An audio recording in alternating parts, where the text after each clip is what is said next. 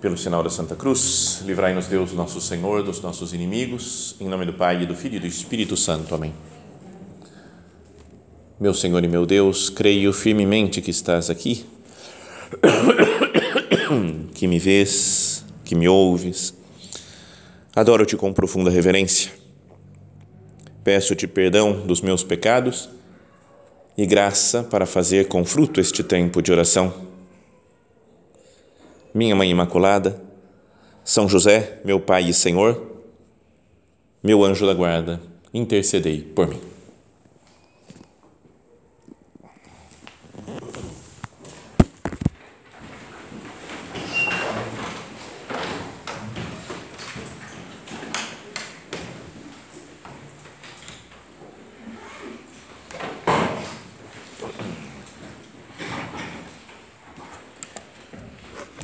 Título do nosso recolhimento de hoje é Deus nos abre sempre novos horizontes. Esse é o título para que nós meditemos né, nessa na, na, esperança que Deus nos dá sempre. Apesar dos daqueles momentos em que parece tudo perdido, tudo confuso né, na nossa vida, na nossa, no nosso desenvolvimento espiritual, na vida das pessoas, né, no mundo, às vezes parece que a situação está sem nenhuma saída. Né? A gente tem problemas, tem dificuldades, mas Deus vem e com a sua graça, Ele realiza sempre algum milagre, alguma coisa que, que renasce, faz renascer em nós a esperança. Essa é a ideia do recolhimento e para isso vamos meditar em duas passagens né, do, do Evangelho, uma agora na primeira meditação e outra na segunda Agora vamos falar sobre a cena da mulher samaritana, né, que era uma mulher de outro povo, né, de, dos inimigos dos judeus, né, os samaritanos. Estava numa situação meio perdida, estava né, no quinto marido já. Né? Lembra aquela situação triste dela? E chega Jesus e dá luz para ela, dá água viva para ela, fala que, né, que ela tem uma possibilidade de salvação. Muita gente naquela cidade acaba se convertendo. Essa é a primeira meditação. E depois a segunda é de Zaqueu, que é do povo judeu, mas um traidor, né? um homem que ele usava né, o poder dele, digamos assim, de ser cobrador de impostos, chefe dos cobradores de impostos, para extorquir dinheiro do próprio povo e pagar, dar dinheiro para os romanos que dominavam o povo. Então era um, um homem execrado pela sociedade, mas que Jesus vai na casa dele e faz com que ele se converta. Então, primeiro a cena da mulher samaritana. Nós conhecemos né, a cena, Jesus perto da hora do, do, do meio-dia, né, ia caminhando né, num dia de sol, talvez cansado, se sentou na beira de um poço, né, na região lá de Sicar, na Samaria. Samaria é o meio da, do território de Israel. Né? Lá no norte fica a Galileia, no sul a Judéia e no meio, entre as duas, a região da Samaria, né, onde moram os samaritanos. Jesus estava passando por lá, se sentou, ficou sozinho porque os discípulos tinham ido comprar alimentos, e aí chega uma mulher samaritana para tirar água do poço. E quando ela chega, Jesus fala para ela: dá-me de beber. Pede para que ela tire um pouco de água para ele. E ela dá aquela resposta né, conhecida. A samaritana disse a Jesus: Como é que tu, sendo judeu, pedes de beber a mim, que sou uma mulher samaritana. E São João, capítulo 4 né, do Evangelho de São João, isso. Ele explica, de fato, os judeus não se relacionam com os samaritanos. Essa história né, da, da briga dos judeus com os samaritanos vinha de longe, né, de muitos anos antes. Lá perto do ano 700, mais ou menos antes de Cristo, o, vieram os assírios, invadiram Israel não é? e tomaram Israel e levaram muitos dos importantes dos, das pessoas de Israel, dos israelitas, levou lá para a Síria. Né? E, e, e, junto com isso deixou alguns do povo, né? alguns menos importantes, aí podíamos dizer, pessoal mais a ralé, digamos assim, do povo, deixou lá na, em Israel mesmo, só que mandou também, colocou outros povos juntos com o povo de Israel que estava lá. E então o pessoal começou a, a se relacionar né, entre os, os israelitas e os não israelitas, né, gente de outros povos, e começaram a casar, criar famílias entre eles, mas também receberam no povo os deuses dos outros povos. Então, os samaritanos, que era esse pessoal aí da região da Samaria, eles se misturaram com outros povos, mas não só, como aqui no Brasil, a gente vê que está tudo misturado, né? Um branco com preto, com amarelo, com japonês, com chinês, com africano, com gente de todas as raças, todas as línguas que se misturam. Mas lá não era só uma coisa boa, assim, bonita, de compreensão, de acolhimento, mas era um abandonar o Deus de Israel para entrar na cultura dos outros povos, nos deuses dos outros povos. Então começaram a oferecer sacrifícios né, para outros deuses, para o Baal.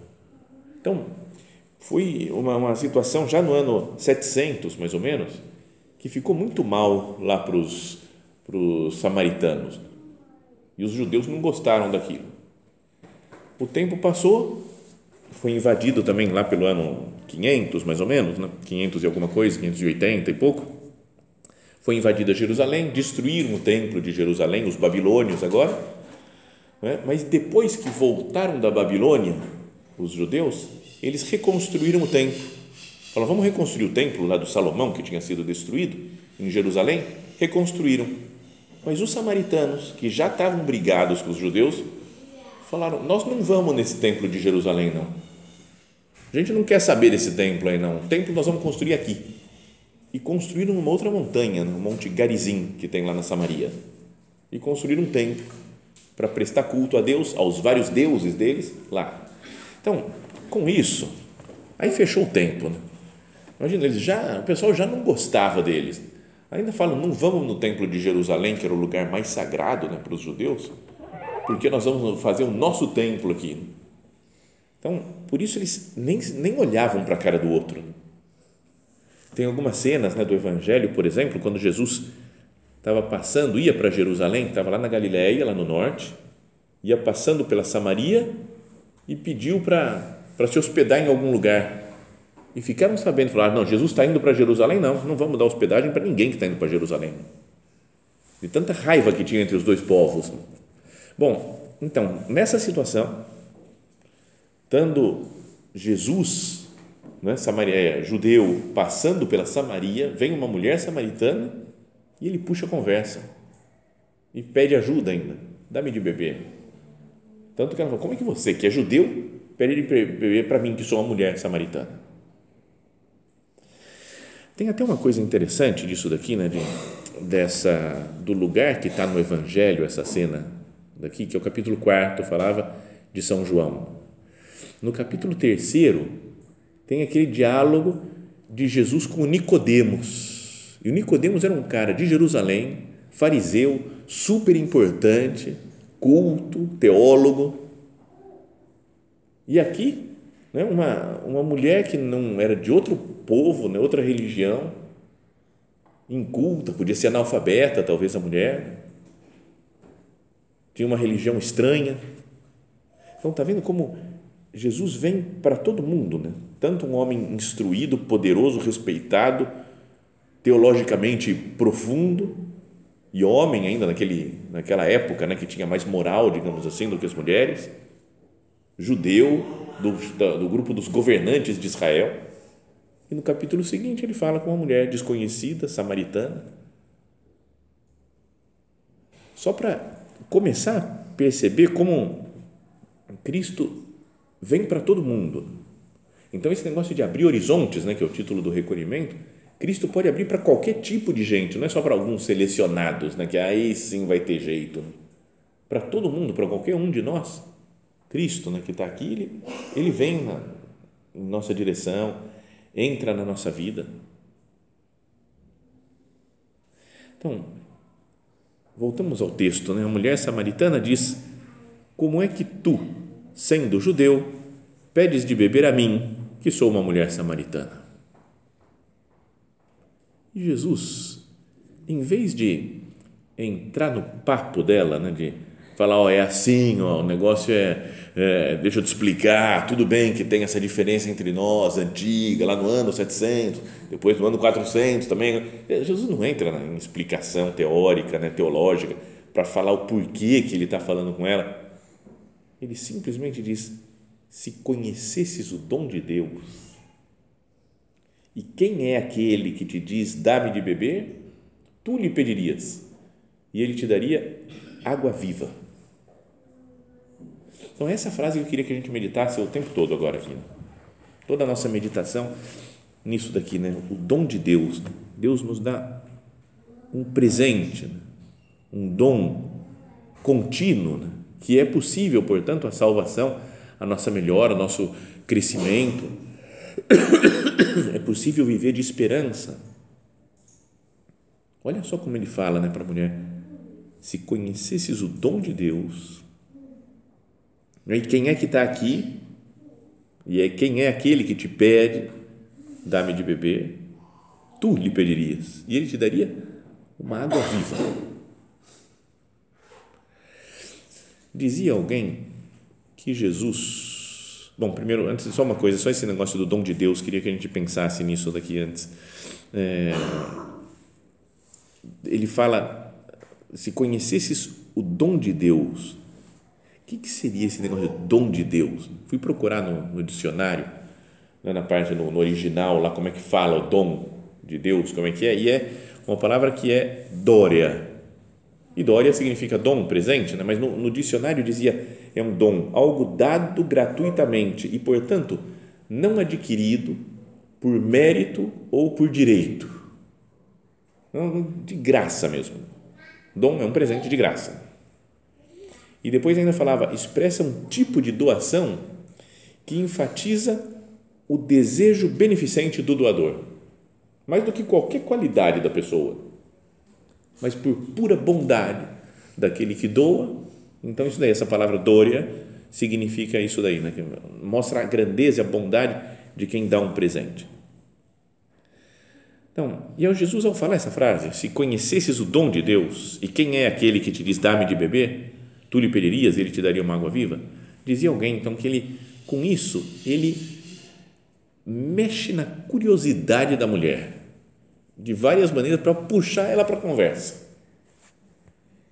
E a curiosidade deixa ela curiosa em vários aspectos. Sobre Deus, vai falar, se tu conhecesses o dom de Deus, já pensou só falar isso daí para alguém? Né? Ah, se você conhecesse o dom de Deus. A gente já fica meio curioso aqui, que dom é esse daí, né? O que é esse negócio de dom de Deus? E depois ainda curiosa sobre ele, né? Se conhecesse o dom de Deus e quem é aquele que te diz dá-me de beber, você não sabe quem eu sou. Você não sabe. E então mexe com a curiosidade dela querer saber né, quem, quem é. Ele te daria água viva. Então fala, eu vou ganhar um presente, mas não sei o que é esse negócio de água viva. Então, com uma frase, deixa ela curiosa em três aspectos: né? sobre Deus, sobre o próprio Jesus, que está conversando com ela, e sobre o dom da água viva. O que é essa água viva que ele tem para dizer? Então, e aí, aí a gente entra na conversa. Quando a gente está curioso com algum negócio, né? vocês nunca receberam uma mensagem de WhatsApp, por exemplo? Alguém falando assim, tem um negócio muito louco para te contar. E só fala isso. Você fala, cara, conta, conta já então, né? Não fica esperando. Não, amanhã eu te conto. Que amanhã? Mas conta agora, né? Quando mexeu com a curiosidade, você fala, agora, agora tem que contar. Começou, tem que acabar. Né? Então é mais ou menos o que Jesus fez, né? Se conhecesse o dom de Deus, e quem é que te diz dar-me de beber? Tu lhe pedirias, e ele te daria água viva. Não essa água aqui, água viva. Então, água viva isso, não é? Então, o que, que significa? Como é que a gente resolve essas coisas daqui? Como é que Jesus entra na mulher, né, nessa suscita a curiosidade dela para ela para ela se aproximar de Deus e ela descobrir a bondade, né, a beleza, a, a, que, que, a vida tem, tem horizonte, né, tem, tem esperança a sua vida. Então vamos pensar nisso daqui, nesses três aspectos né, dessa frase de Jesus, que deixa a mulher curiosa sobre Deus. pensemos nos dons de Deus. Né? Fala assim, se conhecesses o dom de Deus. E essa, esse dorea que, dorea que falávamos antes, né? que é um negócio que enfatiza a, a bondade, né? a gratuidade do amor de Deus, mais do que algo que a gente mereça, não é? que a gente não sei, tem um direito de receber. Eu fiz alguma coisa e agora Deus tem que me dar esse presente. Presente, presente é presente, né? não sei se eu me explico. Né? É assim, eu falo, se você falar, o que, que você quer ganhar de presente? Ah, eu quero ganhar de presente. Beleza, você escolheu um pouco, não é muito presente, né? Tudo bem, ganhou presente porque outra pessoa pagou para você. Mas quando é um dom assim inesperado, um negócio do nada, to, do nada, não é festa, não é aniversário, nada. E ganha uma coisa que eu não estava esperando. Né? Isso é um, um dom gratuito da pessoa que nos ama. Então vamos pensar nos dons de Deus. Se Jesus falasse para nós isso agora, se tu conhecesses o dom de Deus, se você conhecesse, se você tivesse ideia de tantos dons que Deus já te deu na tua vida, não é? o dom da salvação, que Deus quis salvar a humanidade, que Deus enviou o seu próprio filho, que está lá falando com a mulher samaritana, enviou para nós, para nossa salvação. Um amor infinito que Deus tem por nós, que entrega o seu o Espírito Santo para nos santificar. Senhor, faz com que eu reconheça os dons que você me dá, tantas coisas maravilhosas que Deus concede a cada um de nós na nossa vida. A Eucaristia, Jesus presente aqui na Eucaristia. Não é como se Jesus falasse aqui, falasse, se você conhecesse o dom de Deus, se conhecesse quem é que está aqui no sacrário, se você vivesse de Jesus eucarístico mesmo, não é? é um dom de Deus a Eucaristia, a confissão, o poder ter os nossos pecados perdoados. Não é um dom maravilhoso de Deus? Então, por isso é que Deus abre horizontes, né?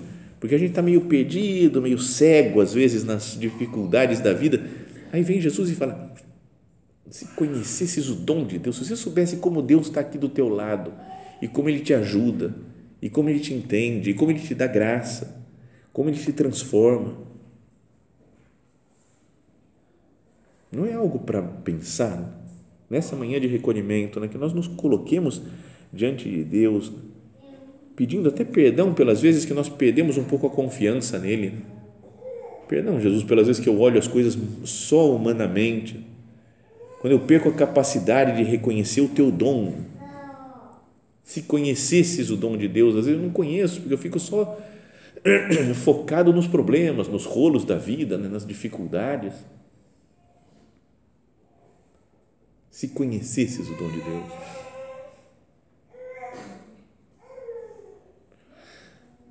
Então, essa é a primeira coisa que queria que nós pensássemos né, dessa, dessa frase de Jesus, né, das três curiosidades que ele gera na mulher samaritana. A primeira é sobre Deus que nos dá o seu dom, a sua graça. Pensemos na nossa vida, todos os dons que Deus nos deu: né?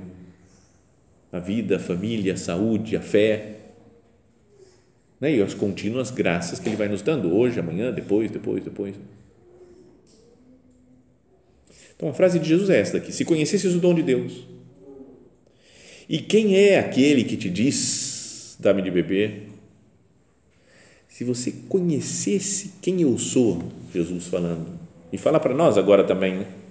se você conhecesse quem eu sou,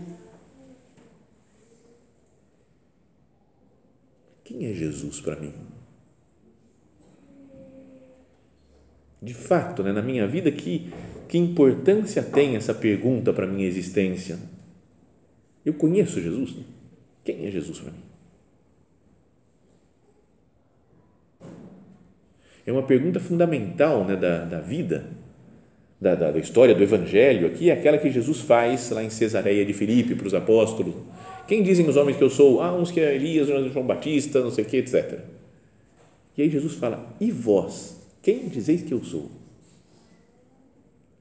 Porque é importante, porque se a gente acha que Jesus é um profeta, como tantos outros profetas, Jesus é um sábio que falou coisas muito boas, e algumas pessoas seguem, outros seguem outras religiões, Jesus é um, uma de tantas religiões aí que ele fundou. Então, maravilha, então, maravilha, estou seguindo. Isso é uma coisa.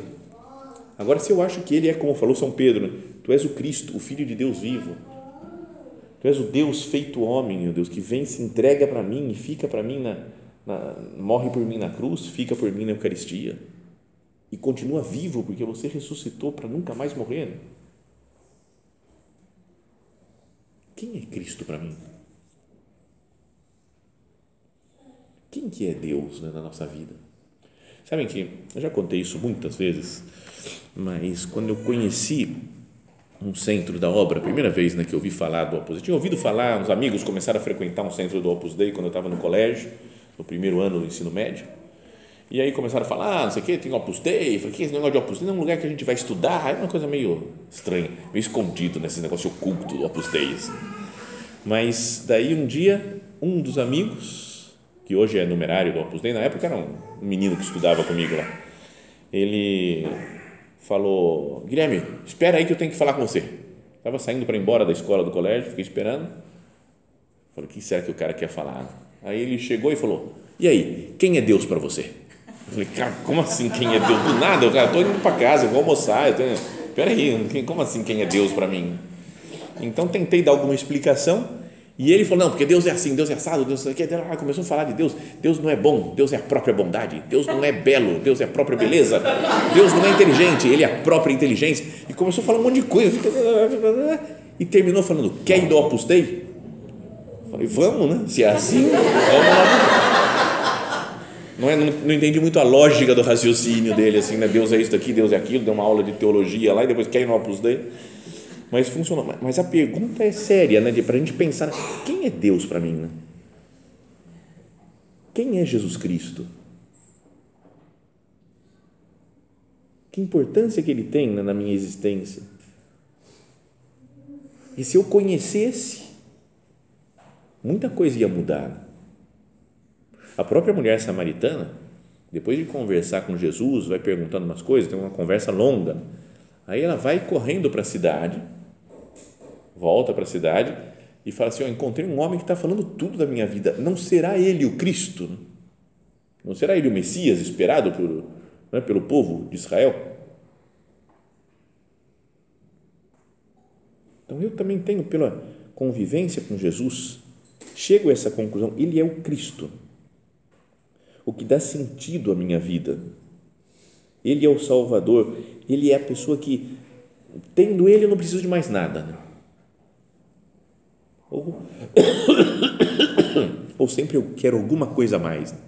Não, tá bom, tem Jesus, tá, tá certo, eu rezo, vou na minha missa, rezo, faço minhas orações, mas eu queria que acertasse isso, isso. Quase como se Jesus não bastasse, né? Jesus não é suficiente para mim. Talvez porque eu não conheço, não, não entendi ainda quem é nosso Senhor Jesus Cristo ainda. Então, essas duas primeiras curiosidades que Jesus suscita na mulher. Se conhecesses o dom de Deus, né, todas as graças que Deus nos dá, seu desejo de salvação. E se conhecesses né, quem é que te pede de beber, quem é que está aqui diante de você, tu lhe pedirias e ele te daria uma água viva. O que, que é essa água viva? Então, tem dois sentidos, muitas coisas na, na, no Evangelho de São João, tem como que dois planos, né? um plano natural e um sobrenatural. Uma frase que dá para entender um sentido normal, né? assim você fala, bom, por exemplo, Jesus fez o milagre lá das bodas de Caná, né? transformou água em vinho, beleza, foi um milagre, mas o que ele quer dizer é coisa muito acima disso ainda, né? tem uma simbologia né? da, da, do vinho que alegra o coração do homem, né, com umas bodas, talvez, do cordeiro com a sua esposa, nas místicas. Né? Então, uma, você pode viajar bastante né, nas coisas espirituais aí que fala São João. E aqui também, né? Fala, água viva é água corrente, né? Água de uma, uma fonte que vai brotando. E falar isso para uma pessoa lá da Terra Santa é das coisas que mais dá alegria para eles, né? Quem já foi para a Terra Santa sabe, né? Vai, vai lá e é tudo muito seco, né? É muito deserto. Se fala assim, ó, acabou a água, não vai chover, o pessoal fica mal, né? porque acaba com a vida deles, acaba com plantação, acaba com né, os, os, animais. Então se fala, eu vou te dar água viva, uma fonte de água o tempo todo. Então tem uma alegria já natural para eles, humana, né, de ter água, água corrente. Mas junto com isso, uma coisa tão boa como essa, naquela terra, é imagem, né, metáfora de um, uma bondade de Deus, tem um valor espiritual isso daí. Você fala assim, então é porque Deus é bom. Deus vai me conceder uma coisa que é tão boa quanto a água viva, né? quanto a água corrente. E no Antigo Testamento tem várias passagens que falam sobre a água assim. Né? Por exemplo, no livro conhecida essa frase né, do profeta Jeremias, fala: "Meu povo cometeu dois pecados. Eles me abandonaram a fonte de água viva, eu que sou a fonte de água viva, e cavaram para si cisternas, cisternas rotas, né, quebradas, que não podem reter as águas. Então, eles rejeitaram a ajuda de Deus, a sua bondade fiel, né, deixaram a água viva para ficar com a sua própria cisterna, o seu próprio pote de água, né, uma vasilha de água, mas que está rachada, trincada e que vai perdendo, não, não dá, não satisfaz a água porque vai perdendo essa água. É como que uma imagem do que acontece conosco, né? quando a gente vira as costas para Deus, não quer mais buscar a graça de Deus, fala, deixa que eu me viro, eu me basto, eu resolvo. E a gente vai ficando sedento de sentido na nossa vida.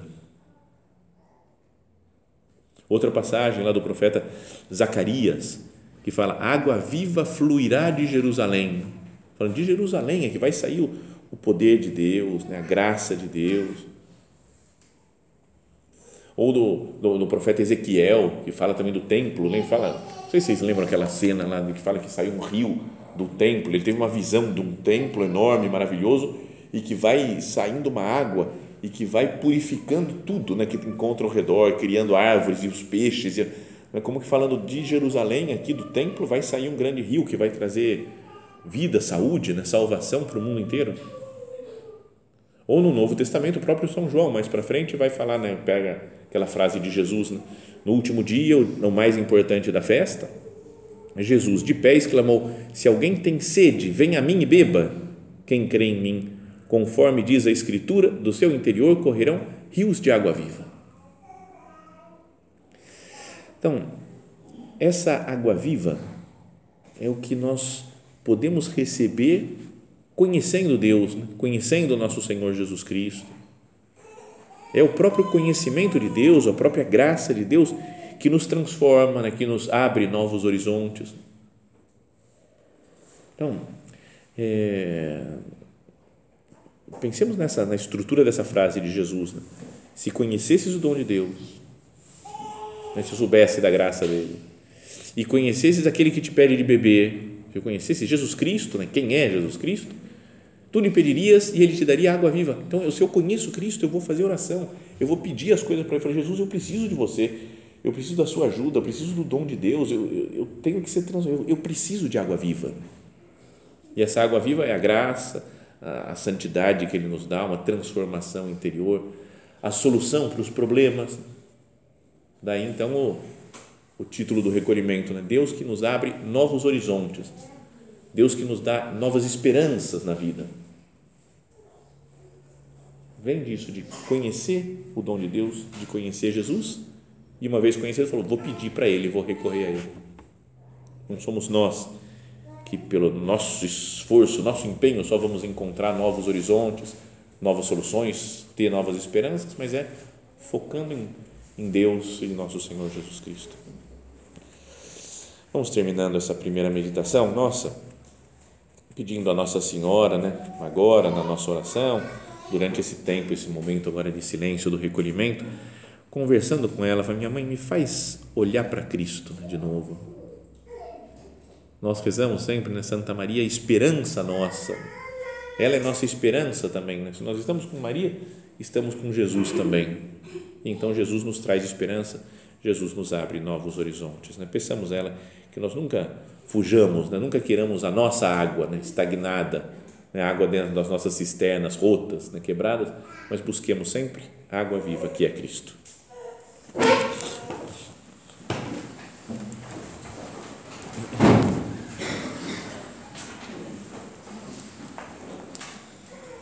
Dou-te graças, meu Deus, pelos bons propósitos, afetos e inspirações que me comunicaste nesta meditação. Peço-te ajuda para os pôr em prática. Minha Mãe Imaculada, São José, meu Pai e Senhor, meu anjo da guarda, intercedei por mim.